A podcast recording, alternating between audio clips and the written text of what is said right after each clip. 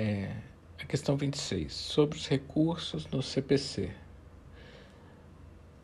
O que a gente está buscando é incorreta. A letra A, ela vai, vai tratar do prazo para interposição de recurso, se ele se suspende a, no, no caso de falecimento tal. Isso, isso é a, é a redação do 1004. A letra B vai tratar da, da fluência do prazo a partir da intimação para os interessados. Está bem a regra geral, letra B está certa. Artigo 230.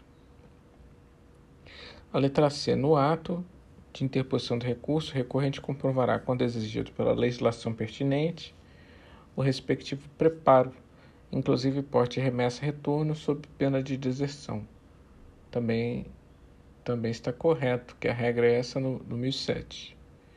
Letra D. O recorrente poderá a qualquer tempo, sem anuência do recorrido ou dos lides consortes, desistir do recurso. Também está correto, que é o 998, e o gabarito só pode ser a letra E, que diz que os recursos impedem a eficácia da decisão, sendo que o oposto é que é o correto, né? que os, que os recursos não impedem a eficácia da decisão, que é o 995, porque a regra é que não tem efeito suspensivo.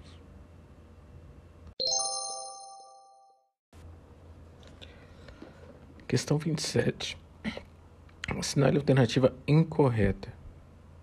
Letra A. Cabe embaixo de declaração contra qualquer decisão judicial para suprir omissão de ponto ou questão sobre o qual deve se pronunciar o juiz de ofício ou a requerimento, considerando-se omissa a decisão que deixe se manifestar sobre é, o resto da alternativa.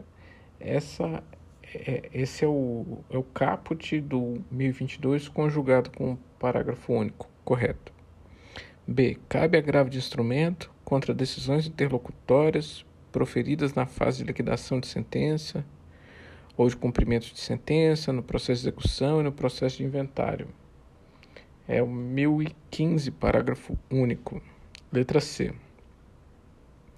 As questões resolvidas na fase de conhecimento, se a decisão a seu respeito comportar agravo no instrumento, não são cobertas pela preclusão. Aqui é o contrário.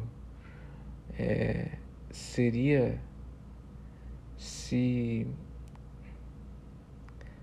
se a questão não comportar agravo de instrumento, que é o 1009. Então, gabarito letra C. De todo modo, letra D. O recurso interposto por um dos lides consortes a todos aproveita, que é o 1005, e começa a produzir efeitos imediatamente após a publicação a sentença que extingue sem resolução de mérito ou julga improcedente os embargos do executado, que é o 1012. Então, gabarito letra C. Questão 28. O recurso cabível quando qualquer decisão judicial deixe de se manifestar sobre tese firmada em julgamento de caso repetitivo ou incidente de assunção de incompetência aplicável ao caso sob julgamento é quando como fala qualquer recurso cabível quando qualquer decisão e tratando-se desse cabimento embargos de declaração Letra C, que é o 1022, parágrafo único 1.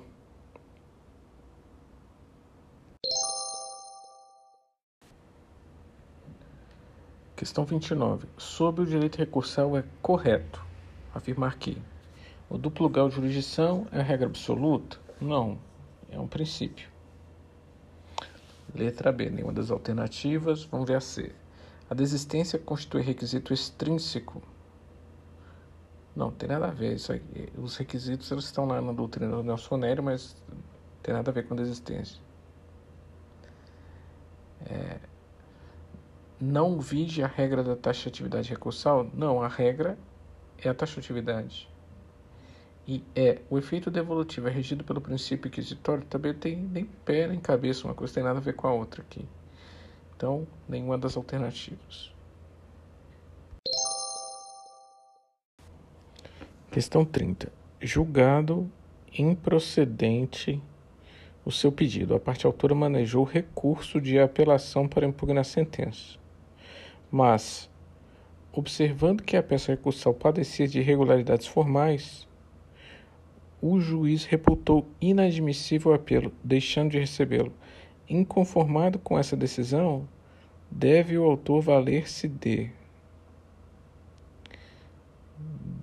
Bem, se é, foi manejada a apelação,